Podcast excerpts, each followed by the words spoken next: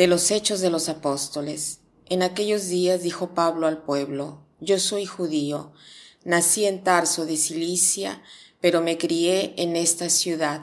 Fui alumno de Gamaliel y aprendí hasta el último detalle de la ley de nuestros padres. He servido a Dios con tanto fervor como, como vosotros mostráis ahora. Yo perseguí a muerte este camino, metiendo en la cárcel encadenados a hombres y mujeres, y son testigos de esto el mismo sumo sacerdote y todos los ancianos. Ellos me dieron cartas para los hermanos de Damasco, y fui allí para traerme presos a Jerusalén a los que encontrase, para que los castigaran. Pero en el viaje, cerca ya de Damasco, hacia mediodía, de repente una gran luz del cielo me envolvió con su resplandor. Caí por tierra y oí una voz que me decía, Saulo, Saulo, ¿por qué me persigues? Yo pregunté, ¿quién eres, Señor? Me respondió, yo soy Jesús Nazareno, a quien tú persigues. Mis compañeros vieron el esplendor, pero no comprendieron lo que decía la voz. Yo pregunté, ¿qué debo hacer, Señor? Él me respondió, levántate, sigue hasta Damasco, y allí te dirán lo que tienes que hacer. Como yo no veía, cegado por el resplandor de aquella luz, mis compañeros me llevaron de la mano a Damasco. Un cierto Ananías, devoto de la ley recomendado por todos los judíos de la ciudad, vino a verme. Se puso a mi lado y me dijo, Saulo, hermano, recobra la vista. Inmediatamente recobré la vista y lo vi. Él me dijo, el Dios de nuestros padres te ha elegido para que conozcas su voluntad, para que vieras al justo y oyeras su voz, porque vas a ser testigo ante todos los hombres de lo que has visto y oído. Ahora no pierdas tiempo, levántate, recibe el bautismo que por la invocación de su nombre lavará tus pecados.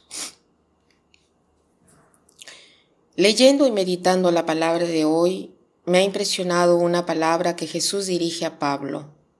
Saulo, Saulo, ¿por qué me persigues?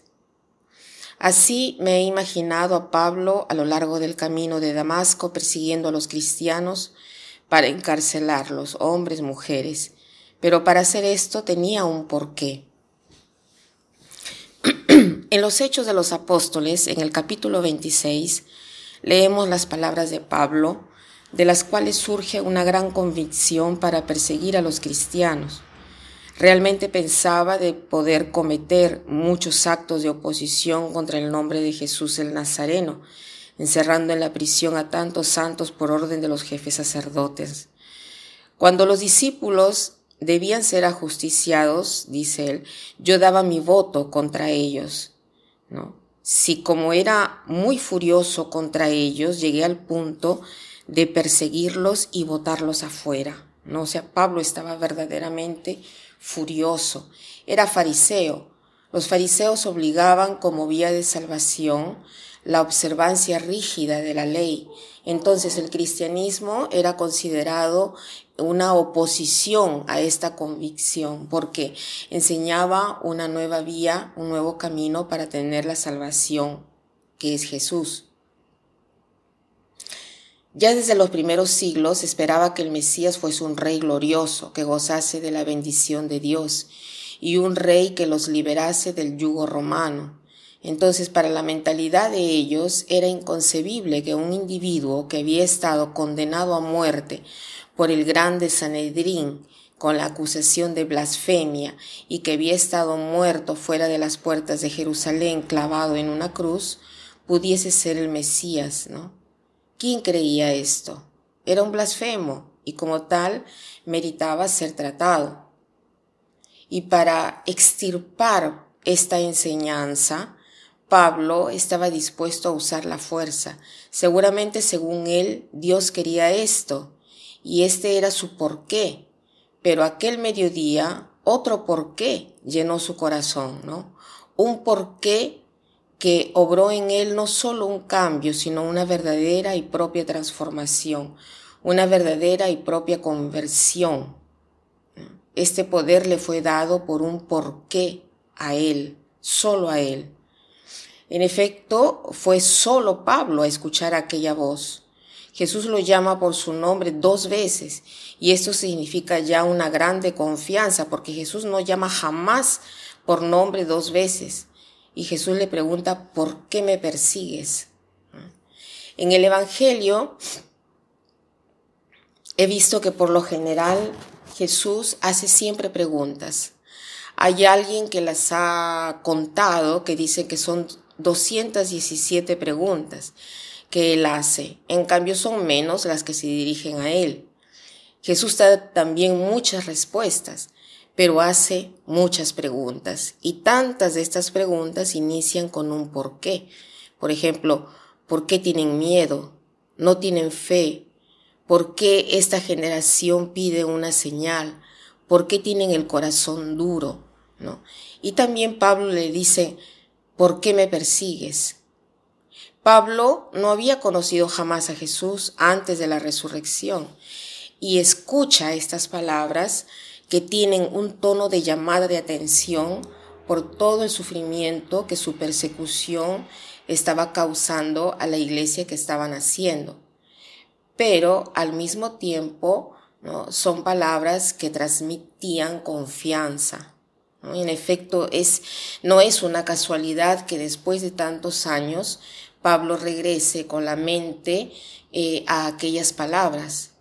Y él mismo construye su identidad por estas palabras. Dice, antes era un perseguidor, ahora sigo a Cristo. O sea, hay un antes y un después. Pablo, que siempre había estado atado a la observancia severa de la ley, aquel día encuentra el verdadero porqué de la salvación. Una persona que vive una intimidad eh, grande con quien cree en él, tanto que llega a identificarse con ellos, ¿no? Pablo, ¿por qué me persigues? Pablo perseguía a los cristianos, pero Jesús estaba en los cristianos. Entonces Pablo aquel día se deja prácticamente convulsionar la vida en este porqué que ha encontrado hasta el punto de decir todo he considerado una pérdida, ¿no? Y también mis por qué. Entonces podemos también nosotros hoy hacernos una pregunta. ¿Qué cosa me mueve? ¿Qué cosa mueve mi obrar? Hay un porqué en el nombre del cual estoy persiguiendo a alguien o a Dios mismo de repente porque las cosas no van como digo yo. Hay otro porqué que el Señor me está dirigiendo de repente a través de la voz de alguien que podría hacerme regresar sobre mis pasos. Podría ser que justo aquella verdad, aquella persona, ¿no? que yo persigo, ya sea la verdad o la persona con la cual se identifica Jesús, ¿no? donde yo pueda encontrar la salvación, Pidamos entonces la intercesión de San Pablo para que podamos también nosotros escuchar aquella voz del porqué del Señor que nos quiere solo liberar para hacernos enamorar de la única cosa que cuenta, la sublimidad del conocimiento de Jesucristo, mi Señor. Que pasen un buen día.